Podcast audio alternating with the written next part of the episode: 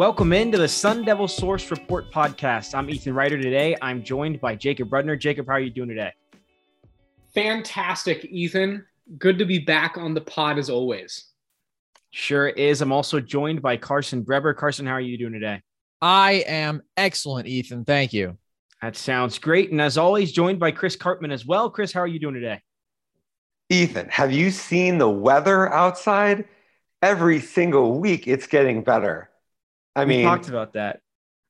listen, it's October in Arizona. It's taking I a little time. It, I just would advise everyone to go and check out the sunsets in the Phoenix Oh. area this month. They are about to be glorious.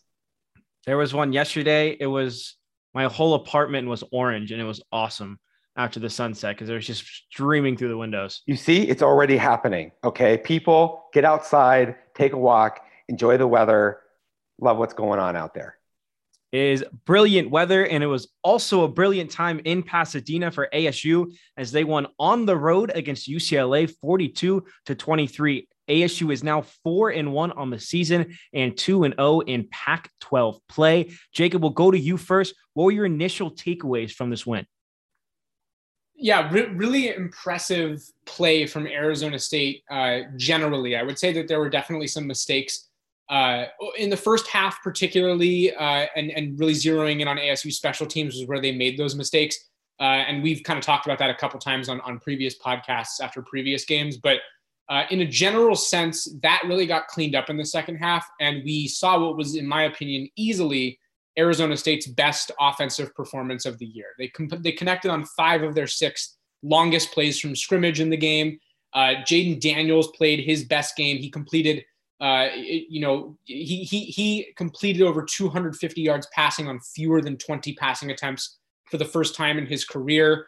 Uh, it was just a, it was a great overall performance. And then the last thing that I'll I'll speak on before I let the rest of the group talk is uh, I was really impressed with ASU's wide receivers. Ricky Pearsall did a great job uh, just with his explosiveness. We saw the speed on a screenplay and then again on a deep pass. So uh, overall, great game for the Sun Devils. Carson, what about you? What are your initial takeaways? Yeah, I think that Jacob touched on some of the key points there. To me, unequivocally, the strongest performance of the year offensively for ASU. And really, the key was that one stat he mentioned five of ASU's six longest plays from scrimmage on the year came in this one game. You could isolate from before this one their only really major passing play, and it was that 58 yard bomb to Andre Johnson that ended up falling just short of being a touchdown. In this game, there were several plays of a similar caliber. And I think that part of that was capitalizing on a very aggressive UCLA defense that left itself without a deep safety on several occasions. But the receivers still had to go out there and win their one on one matchups. And Jayden Daniels still had to go out there and make those throws. And that was really the area of this offense that had been in question. Jayden Daniels has been accurate and has been efficient on the year. The run game obviously has been very, very strong, but those big chunk passing plays had kind of been lacking. And when Jayden Daniels has over 200 yards at the half and has barely attempted 10 passes, that's very telling about the kind of success that they were able to find there. So I thought Pearsall, as Jacob said, was exceptional. We saw him lined up not just in the slot, but as an outside guy as well. Did some damage after the catch on a screenplay, but also was able to get himself open deep downfield. Just all around, I would say continues to sort of separate as the most impressive receiver on this ASU team, probably. But then Geordon Porter shows his ability as a deep threat, and Curtis Hodges continues to impress as a receiving tight end, a former receiver, but athletically is just dynamic. And we have seen him have really a majority of his catches come as big plays. This one was no exception. Last year, he had three catches, but for 98 yards. This year, he's averaging over 22 yards per reception. So that's a very distinct kind of weapon to have at the tight end spot. So all of that to me, again, part of it was probably enabled by UCLA gambling so much, but nevertheless, a standout performance from ASU's offense, particularly just as far as the explosiveness, although they were able to run the ball pretty well also, but you really expect that. And lastly, we'll go to you, Chris. What were your initial takeaways from this one? Well, look, I didn't predict ASU would win the game, but I'm also not surprised necessarily by the outcome. I thought there was a great range of variance in what could unfold in this game.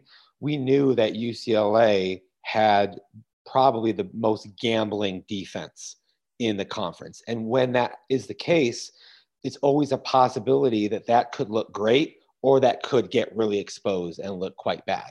And it just so happened that ASU hit on some shot plays that really left the Bruins reeling in that second quarter, right?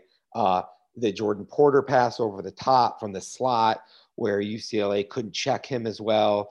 Uh, then the Pearsall happens on a screen. At that point, you have UCLA getting bodied vertically, getting bodied out on the perimeter. Uh, it, it, has them on their heels. I just didn't think it would happen that early and that successfully. I knew that if it did kind of happen, the game would unravel a little bit and, and sort of sort of uh, get looser. And um, I, but the thing that surprised me for sure was UCLA not scoring in the second half. Uh, that was completely unexpected after what we saw in uh, the first half of the game. Uh, UCLA ran the ball reasonably well. Dorian Thompson Robinson did his thing. They clearly uh, hit their two top targets, Philips and Dulcich, uh, pretty decent amount. And ASU made some very good strategic adjustments. They came out with their base defense 4 3 4, uh, which was not the look that they gave the same UCLA team, basically the, uh, the same offense, I should say, last year in Tempe when they played mostly nickel. Um, but then what I think fans saw was that DeAndre Pierce struggled against Philips in the slot. He scored a touchdown. He had a couple other nice plays, and then ASU uh, went to a, a, look that we haven't seen all season. They took one of their safeties off the field, went to a single safety look, kept the three linebackers, but they added Timarcus Davis and they moved Chase Lucas to the slot. Didn't work out right away. Chase Lucas was beaten on a double move by Philips, and then he had a pass interference. But over the long run, some of these changes that ASU made did start to really have a great effect. And they weren't quote unquote second half adjustments, which a lot of media people tend to talk about as something that you wait to adjust at halftime. But by then, you already could be way, way out of the game.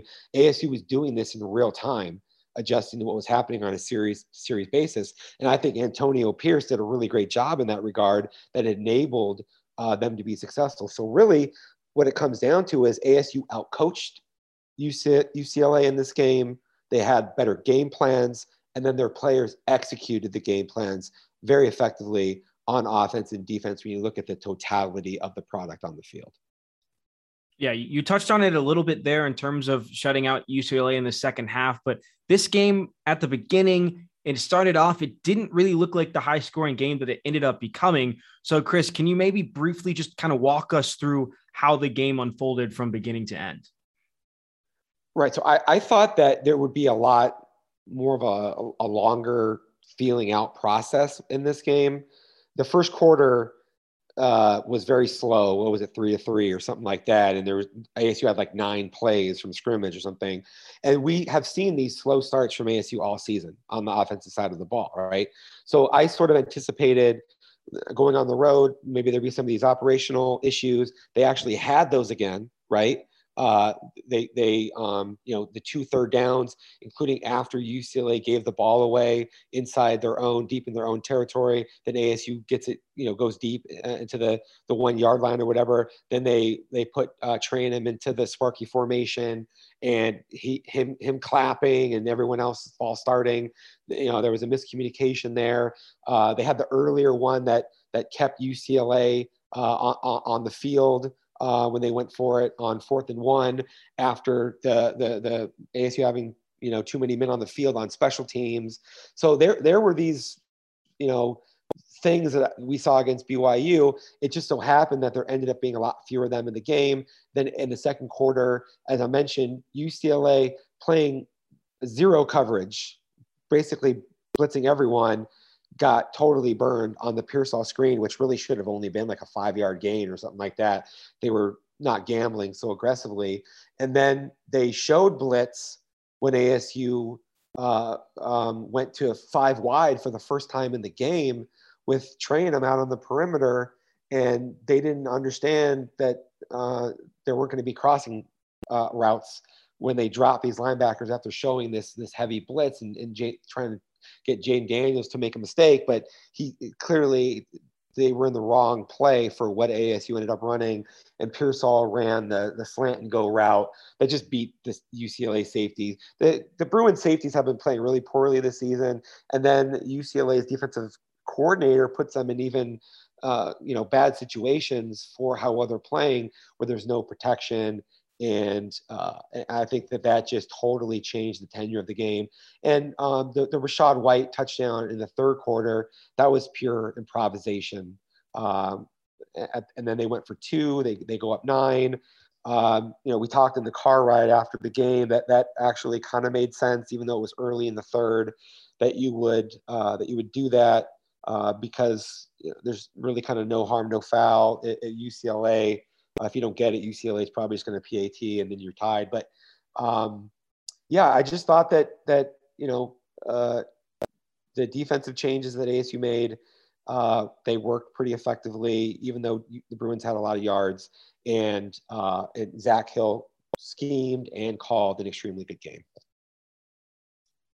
A good game for ASU that was kind of briefly walking through how it unfolded. Let's now get into some of the more specifics. We'll start with the offense and we'll start specifically with the passing game. It was a statement game from Jayden Daniels. He was 13 of 19 for 287 yards and two touchdowns. And his wide receiving core was without Johnny Wilson out with that hamstring injury. Ricky Pearsall really stepped up and probably was the star of the bunch. But Jacob, what were your thoughts on the passing game and Jayden Daniels' performance?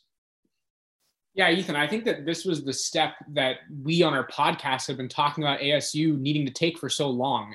Jayden seemed to have a better connection with his receivers, particularly Ricky Pearsall, than he's had in any other game so far this year. And that really that really shined through in terms of his ability to connect with guys on the deeper routes uh, than he had in other points so far this season. I think that Zak Hill has talked to us and, and all the media on several occasions saying basically that ASU's offense now is predicated on its ability to hit on shot plays.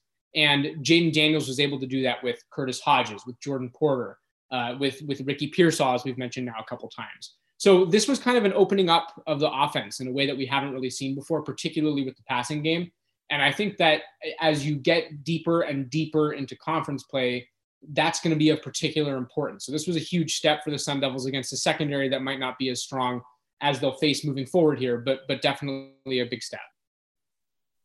I agree. And I think that this has been an X factor that we've touched on. And one of their goals heading into the year was that they wanted to pass on 55% of downs. The one component that I do think was pretty crucial to enabling this success was the play of the offensive line because again, this is a crazy aggressive defense that'll blitz corners willy nilly and just does things that other teams don't do. And yet, Jayden Daniels was not regularly subjected to a lot of pressure. He was not hit in this game, much less sacked. And I just thought was able to remain composed and make the good decisions that he had to. And then was accurate and made a lot of throws on the money. And again, the receivers got open, guys made plays on the perimeter. People blocked well on the perimeter too. That Ricky Pearsall play, Jalin Conyers really opened that up and allowed him to end up taking that for a long, long touchdown. So it was kind of like everything was just gelling. Guys were blocking well on the line, blocking well on the perimeter. Receivers were getting open, making plays after the catch. Jayden was composed, but I thought also when he had to, made some good plays with his feet, was able to evade pressure in the few situations where he did face it. So, all around, if ASU was able to throw the ball like this, that's a legitimate Pac 12 contender. And that's just an all around offense that, again, we had seen the development and the progression, but this was a different level. And sure, UCLA had allowed, I believe it was the fifth most passing yards per game in D1 college football before this game, or I should say the FBS. But still, to do this matters. And I think that it showed a lot about what this group could ultimately be if they can sustain that. Yeah, I agree. I, I would just say that we knew that UCLA was susceptible to this happening, but ASU hadn't shown that it could do it all season, including against some worse opponents, right? And that's what made me sort of skeptical about their ability to do so on the road, especially in the first half of the game. Uh, and if ASU did not hit on some of those big plays, that's what allows the Bruins to pin their ears back and just keep dialing up the pressure more and more and more. And then all of a sudden you get tight and you start struggling. Because remember, UCLA's run defense was the best in the Pac 12. And the way that that happened is because of how much run blitzing they brought on early downs. So if AS, what enabled ASU to run the ball was how they hit on those shot plays and got the ball out in the perimeter in the screen game. And as Carson was saying, when when Johnny Wilson, who is the number one blocking wide receiver in Power Five football by Pro Football Focus, is not playing, and they don't find that out until Thursday.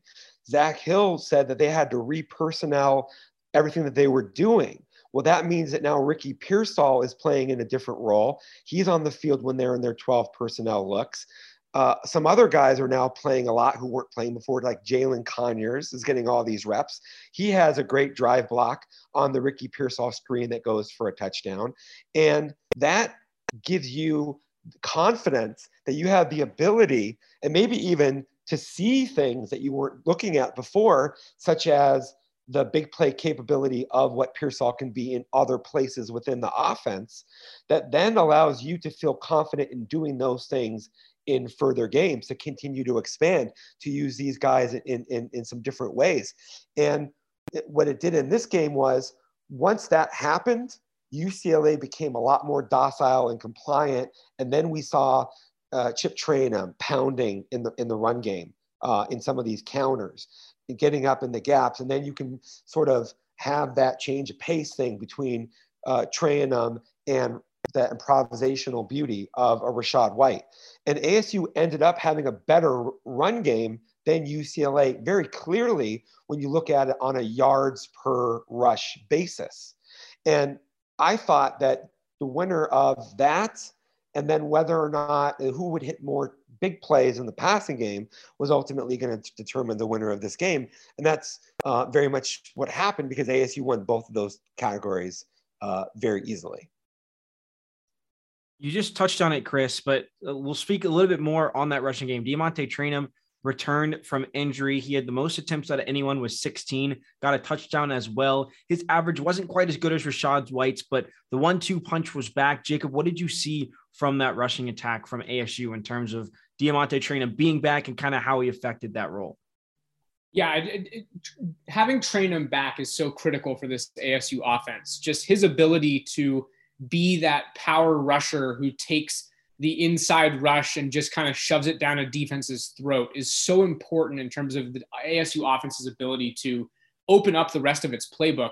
And particularly, by the way, to open up room for Rachaad White, who, you know, they these two guys come into the game and they offer such a change of pace from each other that it really is this fastball, curveball style change. And it's very difficult for defenses to key in on.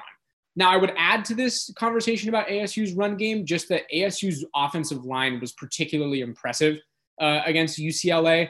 The, ASU's offensive line has been particularly impressive in, in, I would say, almost every single one of its games, but especially against the Bruins, who ranked fifth in the country in rush defense coming into the game.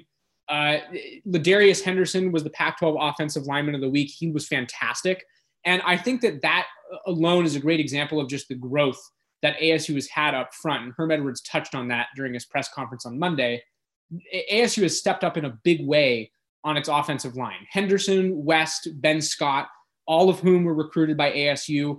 Uh, you know, they've shown a lot of growth. And then they have Henry Hattis and Kellen Diesch, uh, two transfers who played quite well too. So, you know, as much as Trayanum and Rachaad White were very good and a key part in ASU's ability to rush for 172 yards against a defense that was not expected to allow that much rushing, uh, I think ASU's offensive line is is due as much credit and an equally impressive performance by those guys as well. Yeah, and it is worth noting that this was a top five run defense by yards allowed in the FBS in UCLA. They were letting up 64 yards a game. So to go out there and produce on the ground with 172 yards and three touchdowns on 5.4 yards a carry, like ASU did, again, you come to expect that raw production from them week in and week out. But this is a different level of opponent against the run based on what their resume had been. And I think that absolutely getting Trayanum back, very valuable. I also think that Rachaad White had had a couple of not overly impressive weeks by his standards where you just saw he wasn't being as efficient on the ground. And maybe this wasn't his best overall game, although he does continue to get involved as a receiver, which is very valuable. But the one explosive play that he did have, the 49 yard touchdown run, to me was right up there for the most impressive play that ASU has had offensively all year. And you saw his elusiveness where He's hitting a spin move. He makes a couple guys miss. And then you saw his speed down the field, which obviously he is well known for. And that's what allows him to have that thunder and lightning dynamic. So I thought both running backs, all in all, not their flashiest, most outstanding games, but did what had to be done. And the crazy part about this is you get this kind of production without Daniyel Ngata seeing the field. And Daniyel Ngata is averaging 6.8 yards a carry and had been really impressive in Chip Trayanum's absence. So again, there is just an exceptional depth of quality players in this running back room and this run game.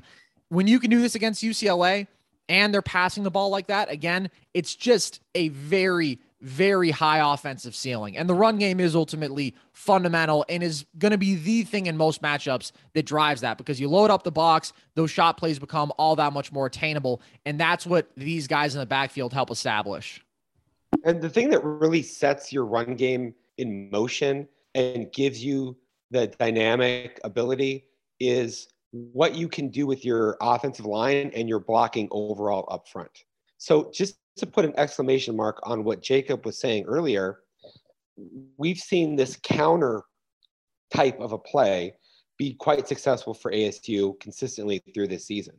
But most teams, uh, they only will run it with the, you know two or maybe three guys that they use as pullers. Okay, we've seen ASU use all of its linemen in pulling as part of their counter, uh, their power run game, if you will. Okay, in this game they ran Ben Scott and Henry Hattis pulling uh, guard tackle power right to left. Okay, we've seen uh, Darius Henderson and Kellen Diesch uh, do power uh, counter run from left to right. We've seen center tackle power with Dohnovan West and one of the tackles pulling around. So, and then what they do on top of that is they'll use any of their uh, tight ends, Curtis Hodges, uh, their fullback Case Hatch, uh, John Stivers, to uh, as an additional guy in F power or Y power uh, working with one of the linemen.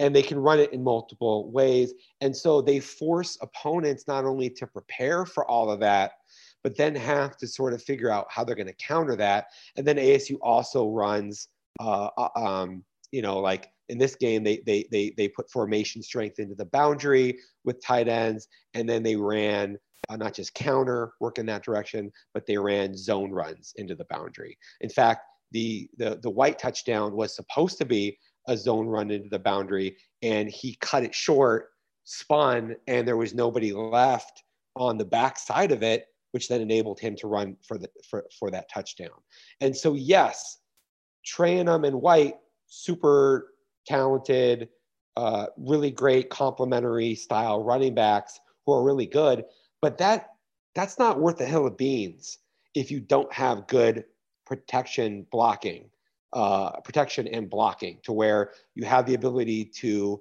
uh, uh, uh, beat teams in a variety of ways, right?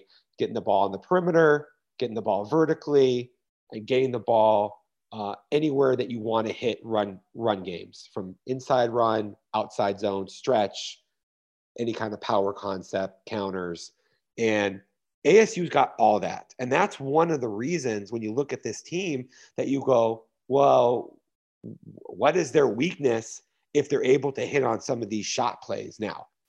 And you can make a pretty good case that they don't have any glaring weakness if they're able to get that going with any type of consistency.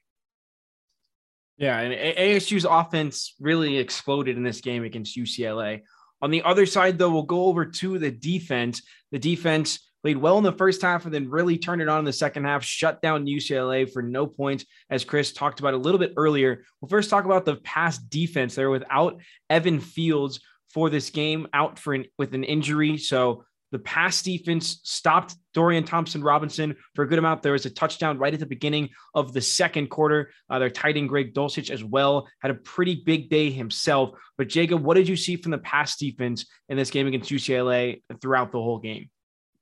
You mentioned it. Uh, without Evan Fields, this is the fifth consecutive game in five games this year that ASU has not had every single member of its secondary available to it. You know, we, we saw ASU play without Timarcus Davis, then without Chase Lucas, and now without Evan Fields, and still the unit was able to perform quite well. Uh, Keyjuan Markham, who started in place of Evan Fields, was reasonably solid to start the game. Uh, later on, it was T. Lee who got a couple of reps and played well too. But I think what was most interesting about ASU's pass defense in this game is that we saw them go to a single high safety look for the first time this year. Uh, they have not done that, particularly because they've had DeAndre Pierce and Evan Fields available to them. But against the Bruins, they had DeAndre Pierce playing as a single high safety. They had Chase Lucas in the slot against uh, Philips, and they they attempted to stop UCLA that way. And for the most part, it worked. Uh, Philips was able to break off a couple bigger plays, uh, and then they also had some trouble with Dulcich, the tight end, uh, out of that single high safety look. But overall, it was quite successful. And ASU continues to lead the Pac 12 in passing yards allowed per game. It's, it's in the very low 140s, if I remember correctly. And this was just another game where it was proven that ASU's depth in its secondary is quite effective. And and more than that, ASU was able to use that depth in a look that it hasn't used so far this season with that single high safety look to a very successful degree. So I think the biggest takeaway from from this game in terms of pass defense is just that ASU is able to change things up in its secondary when it has to and contend with a good team. Dorian Thompson Robinson, like we said in our preview podcast, is a solid passing quarterback. He's not a mind blowing quarterback, but he's good. And, you know, ASU had to be very conscious of his ability to run, UCLA's ability to use its running backs, and then still be able to play good pass defense. And it really did do that. So uh, I think it was a really impressive game, all things considered. I agree. And I think that we absolutely saw improvement as this game went along because uh, UCLA was able to explode in some stretches early on in the first half. They ended the period with 280 total yards, and 121 of those came on the ground, 159 through the air. There were a couple situations in which Dulcich was able to take advantage of lapses in coverage or beat his man and found himself running really with a decent amount of field around him. But for the most part, ASU was able to limit UCLA's success through the air, again, primarily to the early stages of the game. And they were able to keep Dorian Thompson Robinson from finding a whole bunch of targets and getting a bunch of those guys in rhythm. And UCLA has been dependent on Dulcich and Philips somewhat heavily throughout the year, but still valuable. And although Dulcich did have a very big game, ASU has had to deal with a few pass catching tight ends, and that will continue to be something that obviously they'll have to do because that's just a valuable part of many offenses. But I don't know if they'll face another challenge quite like Dulcich, because again, this was an all Pac 12 guy last year and a pretty distinct talent at the position. So I thought they really did batten down the hatches as, as this game went along it's not like they shut out this UCLA offense. Even in the second half, the Bruins still ended up with 432 yards of offense and they had moderate efficiency with the plays that they did have. But this is a really, really good offense, one of the best in the Pac 12. And we knew that UCLA could find success on the ground, through the air, with DTR as a runner, as a scrambler, or out of options. And so that's a very distinct and significant challenge. And ASU was able to kind of bend and not break in some spots. And obviously, the biggest play of the day is getting that stop on fourth down to keep their nine point advantage when UCLA had driven all the way down to ASU's two yard line. That's the kind of thing where, sure, maybe in a normal situation they don't have a second half shutout because of that because ucla could just take the field goal or whatever maybe they still should have honestly probably they still should have to make it a one possession game and stay in it but regardless an impressive showing overall They made progress. And sure, they let up a lot of yardage, but it came against a really good offense that was number 26 in the country in scoring. And overall, I thought that they held up to the challenge pretty well. Yeah, you mentioned that fourth down, but I think UCLA overall was only two of five on fourth downs. So that think about having three of your series end on turnover on downs in a game like this. That's a lot, right? I don't know how many series UCLA had in the game, but it's probably not more than like 12 or something. So um, uh, UCLA was nine of 20 on third downs. That's good, right? They just they they got into some fourth down situations. Chip Kelly's type of guy was going to go for those. Not they weren't successful. Uh, I, I, give a lot of credit to to ASU sort of adjustments and its overall scheme. Uh, one of the things we know is a problem with UCLA is they they uh, uh, get you into sort of being stretched out uh, to where you have to guard four wideouts, including Dulcich, who functions a lot like a wide receiver, and then they run the ball effectively without a tight end or a fullback in the box. Um, and ASU found a way to sort of bridge the gap of being able to cover Dulcich and Philips on the perimeter while not going to six man boxes by taking a safety off the field and putting an extra defensive back on the field at times. That was a really big solve, I think, that worked. Uh, and um, you know, uh, uh, beyond that, I, I would say uh, one of the things that stood out to me quite a bit was just how much youth that ASU has relied on defensively for how much of a veteran defense that it actually is, right? Because in this game, when you have uh, Tyler Johnson not starting because he didn't practice all week due to an undisclosed injury and he was limited in the game, well, now Anthony Cooper gets his first start. He had a great game. Not only was it his first start, it was his best performance, right? Uh, Keon Markham is out there playing at safety uh, in the biggest game of his career by far because Evan Fields doesn't play.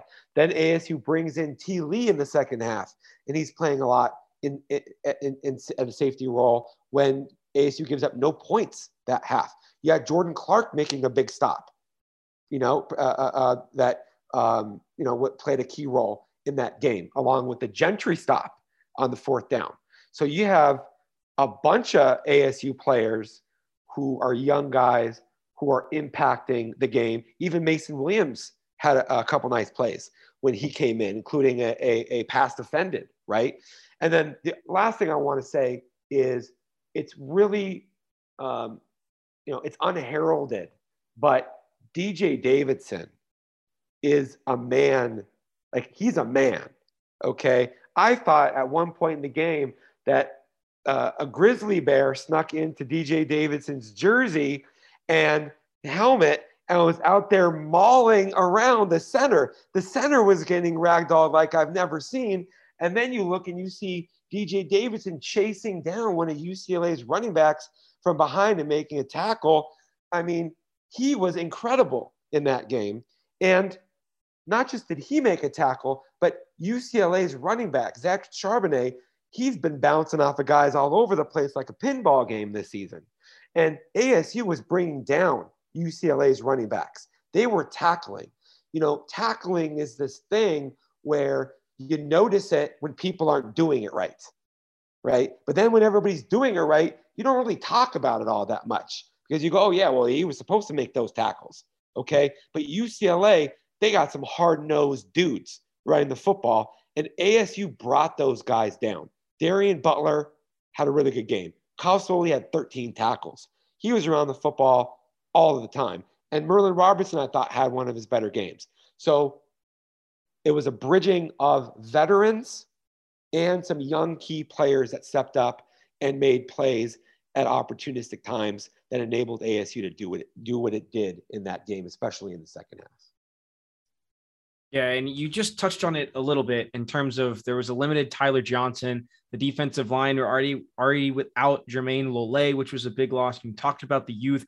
They held up pretty strong in the run game. Once again, another strong rushing attack, and once again, another strong running quarterback in Dorian Thompson Robinson. You could say that they maybe struggled a little bit with Dorian Thompson Robinson, given that he had 117 yards on the ground for them. But Jacob, touched a little bit on this run game from ASU, and you can't really say they struggled given they shut out uh, UCLA in the second half and only allowed one touchdown on the ground.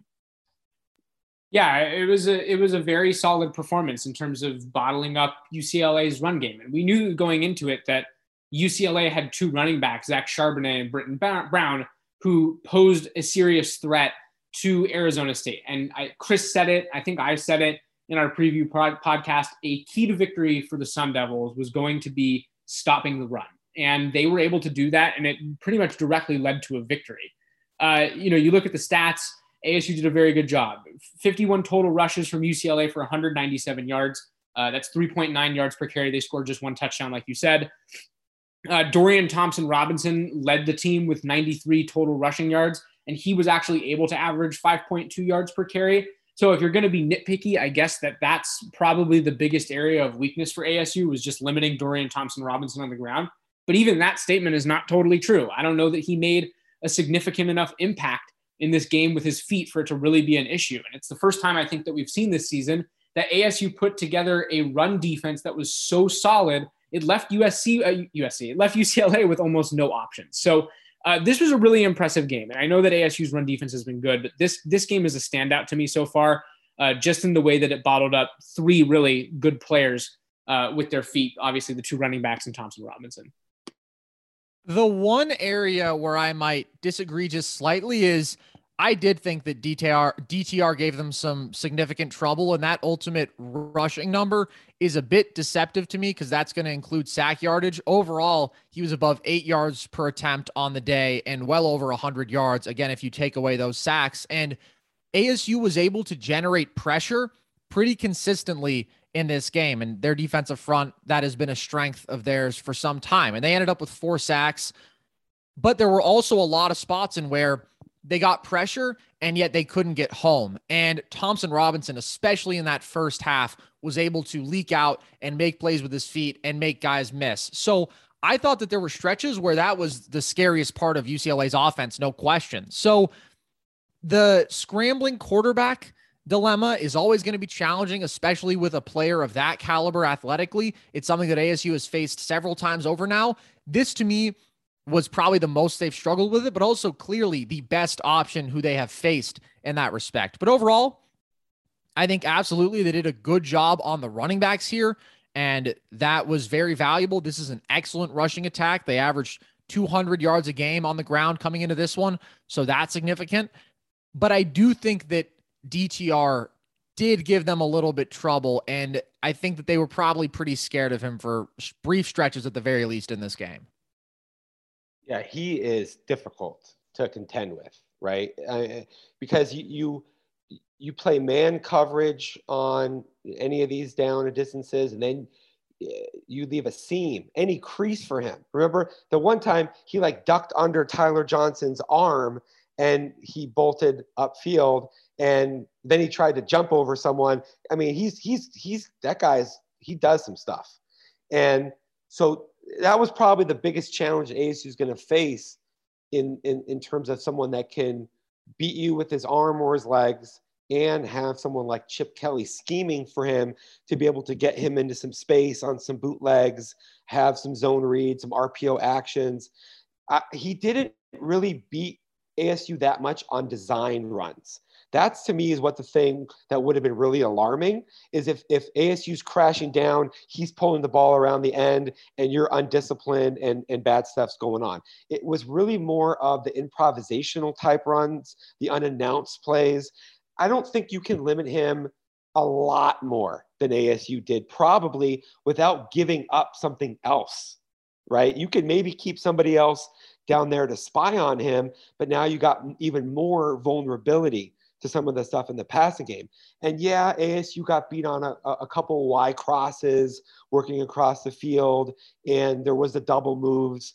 Uh, but it, he wasn't throwing the ball all, all over the yard, right? Let's put it that way. And so ultimately, given the the versatility of the threat of what UCLA can do offensively, you got to say that the first half, mm, maybe give them a C plus, ASU, C, C plus. Second half, you got to give them a, an A minus at a minimum because they did sort of resolve some of the bigger things. And then as ASU took command of the game and UCLA had a greater sort of air of desperation about itself and what it was trying to do offensively, it actually further hurt their efficiency and their ability to move the ball and sustain any drives. And there again, that's the value of playing from ahead and not from behind, which ASU was able to do in this game. A strong performance from the defense, as you guys just talked about. We'll move on over to the special teams. It was a clean day for Christian Zendejas. He was 100% with all the kicks that he took, but it was a rough day for DJ Taylor. It was also a quieter day from Eddie Czaplicki. Jacob, what are your takeaways? Is there any reason to worry from any of these performances in the special teams? As it pertains to Taylor, again, I don't think that worry is the correct word. I think that this was a bad performance for sure. Uh, Herm Edwards had said that it was a bad performance, but it's one that he just wants Taylor to learn from. And I think that that is probably the best way to look at this is that this is a learning chance for Taylor. Um, that being said, it was a very poor game for him. He took two kicks out of the end zone that he definitely should not have uh, easy touchback situations, and he ended up costing his team yards. Uh, and then the, the standout play is obviously the punt uh, at the end of the second quarter when he decided to field a bouncing ball. Uh, it hit him. He couldn't corral it, fumble, and UCLA recovers and gets pretty much it gets a free field goal to go into halftime. So that can't happen. Uh, Chris, you you had said several times that it, you know you don't even need to send a punt return out punt returner out there in that scenario uh, you can send 11 guys towards the punter and just let the ball do whatever it's going to do and take it into halftime. So uh, he needs to learn from these kinds of things. That being said, though, ASU's special teams performance this season so far has been fairly costly uh, on on kick and punt return. Uh, penalties have been a problem. It was again against UCLA uh, on the drive before Taylor's fumble, and correct me if I'm wrong, remembering the, the exact sequence here, but the drive before Taylor fumbled, uh, ASU had an illegal substitution penalty on a fourth and six around midfield. It gave UCLA a fourth and one uh, that they were able to convert, and then they went on to kick another field goal. So that's six points in two drives directly related to ASU's punt return teams, and that's a big problem. Uh, that's a thing that has to be cleaned up, and we talked about it last week too, where you know, it, it's not just penalties that are taking away that, that are giving teams yards. It's penalties on special teams that could be taking away big returns. And we haven't seen that happen necessarily yet in terms of having to bring a touchdown from Taylor back. But but these are things that ASU is going to have to be aware of and rapidly correct as it gets deeper into the season. Uh, and then, uh, you know, as far as Czaplicki goes, it was a pretty, you know, poor day, I would say. Uh, one punt appeared to be tipped, although I'm not 100% sure that it was touched. It looked like it might have been. Uh, his his average was was fairly low on the day. Uh, didn't have any kicks that were down inside the 20. So, uh, you know, not a great day, but I think that we've seen from Czaplicki that he's capable of a lot more. So, to answer your question one more time, no, I do not think that this is a, a need to worry about ASU special teams, but there are definitely things that need to be corrected. I think Jacob correctly identified a lot of stuff there and that Czaplicki is allowed to have one off week when he's been so consistently good up to this point. And really, neither kicking nor punting has been the concern for this team since Zendejas took over. There was that rough opening week showing from Logan Tyler, but it has been all about the return game. And it has been pre snap penalties with the illegal substitution. It has been penalties, lots of holds, illegal blocks in the back. Again, just costly stuff that allows the offense to stay on the field or negates big returns that you just can't tolerate. I do think the DJ Taylor thing is somewhat significant just because, as far as skill, as I said a couple weeks ago, this guy probably is a case for at his position the best player on the team. Like he may be a better returner than anybody else on ASU is at their respective position. The issue is we have seen teams try to avoid him getting the ball in whatever way possible. We've seen teams squib, we've seen teams kick to the up man. And I feel like, especially given that he missed time with injury, we saw sort of the cumulative desire to go out there and make plays in this one, especially in a big time game. And it hurt his team where he doesn't take a kick past the 17 and he has that fumble on just an egregiously bad decision where not only does he not need to field that ball, it's a tough ball to field coming off of a short hop and the coverage is bearing down on him quickly. So we saw the signs of that even before he actually had any of those negative plays. There was a kickoff early in the game where he caught with his back foot basically just inside the end zone and he kind of spiked the ball in frustration because clearly he wanted to go out and make a play. So not every team is necessarily going to have a kicker who can just boot the ball deep into the end zone every time out. But I do think that unless that is corrected, unless this becomes a teachable moment, as Herm Edwards said, and he ended up being replaced by uh, by LV Bunkley Shelton on a later punt return, unless Taylor is able to be more selective and smarter about when he takes the ball out, some teams that do have those kickers with booming legs may have just found their roadmap because now you don't have to sacrifice letting ASU get the ball on the 35. You just kick the ball out of the end zone or you kick the ball very deep into the end zone. And that is a way to limit DJ Taylor or to force him into mistakes, even. Whereas I don't think that we knew that that was an option previously. Now, I think that he probably is going to learn because this was an ugly game and he's a very talented player at his position. And I think that will be a point of emphasis. But like Jacob said, there are just some things that need to be cleaned up. Even with the bright spot of this unit, there are definitely things that have to be refined and improved upon going forward. And I, I would say, Jacob, I think you you put the emphasis on the the Czaplicki performance a little bit off of where I would say, which is, it, eh, it, I think that that ball was, you know, a fingertip got it, but that means that it was an inch away from that ball going the other direction, right? Backwards.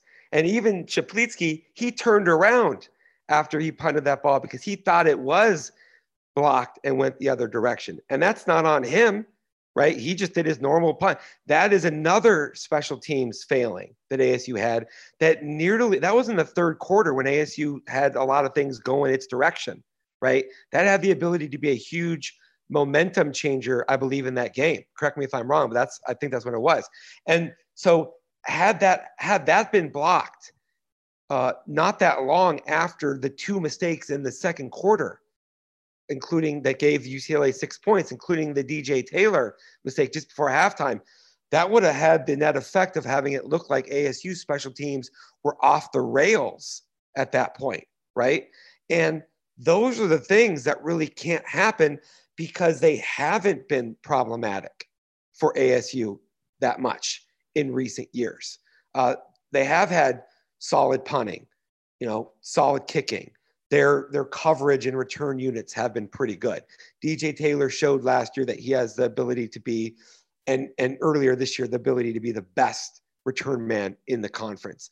But like Carson said, he was clearly extremely frustrated with his inability to impact the game when he was catching the ball nine yards deep in the end zone or the one that went over uh, his head. And if you're Shawn Slocum, you have to identify that and you, you don't even put him out there at the end of the half. Why? Why do you need a punt returner with 10 seconds left, everything that's happened? What the, the odds of him returning the ball for a touchdown are greater than the odds of a mistake? Of course not. Anybody can figure that out, right? He doesn't have any returns for a touchdown this year, and he's already taken the ball out of the end zone nine yards deep, including on the very first kickoff of the game when he only got back to the the what the 12 or the 14 yard line, right? So that is mostly coaching, but it is also a mistake of DJ Taylor that he has to learn from. It's both of those things. It's not an either or proposition, right?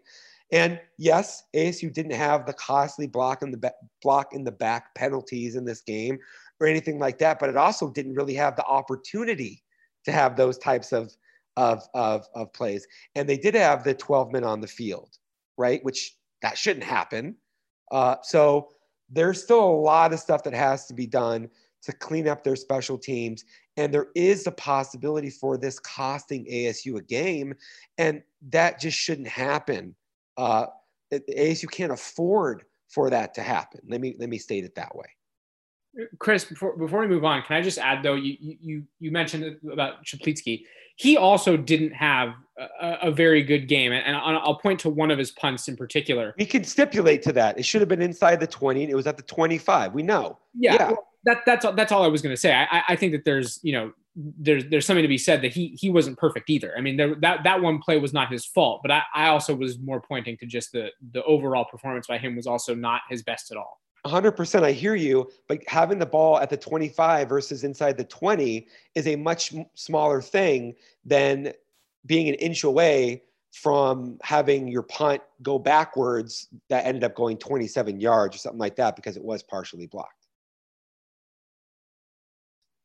And there was seems to, there were a little bit of struggles uh, in special teams, but either way, offense, defense, and special teams alike all got the win. ASU with the win over at the time number 20 UCLA now pushes them to number 22 in the AP poll and ASU is now the overwhelming favorite in ESPN's FPI to win the South and have a 29.4% chance to win the whole conference. So Jacob, we'll go to you first. What does this do for ASU's positioning in the Pac-12 South? This was a huge win, and, and I tweeted something about it immediately after the game ended. This this win, in my opinion, puts ASU in the pole position to win the South. And uh, do I understand that it is really early with regard to conference play and there's still a lot left to go and a lot to be decided? Absolutely. I, I, I 100% recognize that. But I think that if ASU wants to win the South, meaning it's going to clean up the mistakes, it's going to limit the amount of penalties, it continues to fire the way it did in its passing game, the run game continues, the defense stays strong. These are the things that ASU is completely capable of, in my opinion. And if it delivers on that, I think that it can win the South. So I think this is the kind of win that that catapulted ASU above UCLA. Uh, we had several stories on the site that I think correctly stated that UCLA was the favorite to win the Pac 12 South, at least at the time coming into the game. And I do believe that the winner of the contest would be the new favorite or remain the favorite. And ASU was able to take away a victory. So I think that this puts ASU in a fantastic position to win the South. They're clearly capable. Uh, and now it's just going to be a matter of can ASU deliver? And I think it can. Yeah, I think that they are absolutely in an excellent position right now. And this was their toughest conference game on the schedule. Going to a ranked UCLA team that had been so impressive and not just winning, but winning convincingly is big. And now, again, they're a game up on UCLA in that loss column. They're two games up on USC, who I think is no longer really in that conversation. So the stiffest competition down the stretch is going to be UCLA and Utah. And again, ASU now has that advantage over UCLA. They're going to go to Utah in a couple weeks. That will be a huge game. And there's not many gimmies down the stretch here for ASU. This week they have Stanford.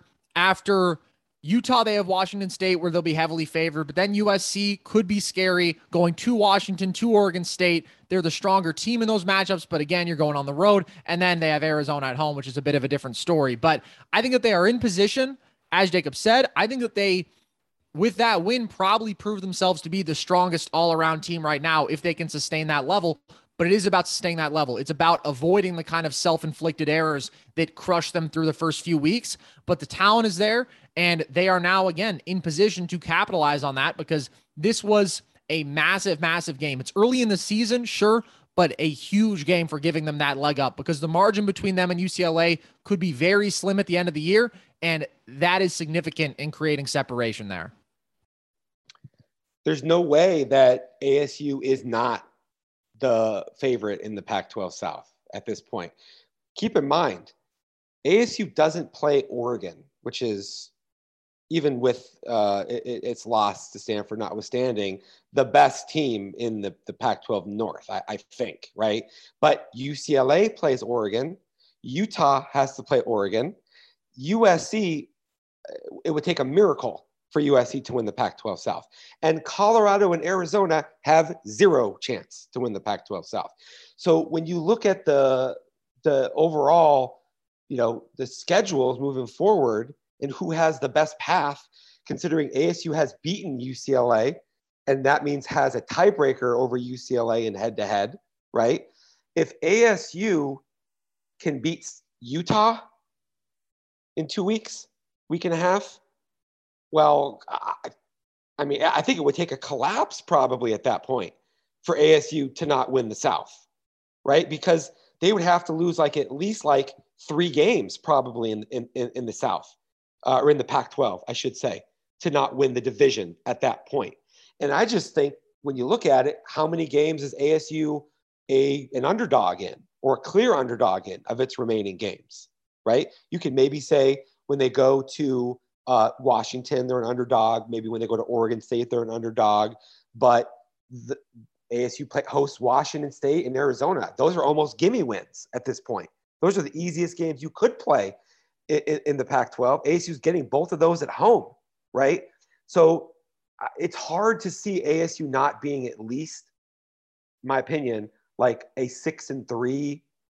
Anything worse than six and three at this point for ASU would be a really bad outcome, given that it starts two and zero oh and what it has left on the table at this point. So, and six and three probably should at least tie for uh, the division lead. I'm guessing, unless unless Utah or, UCLA do something that I'm not really expecting and somehow end up at seven and two. So, ASU is in a really really great position.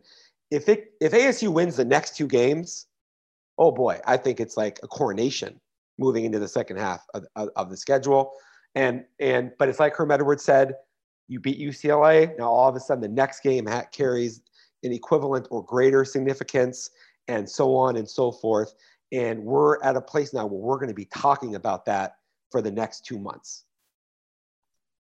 And whether people believe you guys in saying they're in pole position to win the Pac 12 South or not, it was no doubt a huge win over UCLA at the Rose Bowl in Pasadena on the road. They played UCLA a 42 to 23 win. If you want any more about this matchup against UCLA, look out for the upon further review and 10 takeaways on the site and board. And as we look forward to ASU's matchup against Stanford that we just touched on on Friday, make sure to take a look at the first look written by Jacob that is on the site currently. So if you're listening to the podcast, you can go on the site and check that out to check what Stanford is about. Looking forward to that game on Friday. But for now, this is it for this edition of the Sun Devil Source Report podcast. For Jacob Rudner, Chris Karpman, Carson Brever. I'm Ethan Ryder. We'll see you guys next time.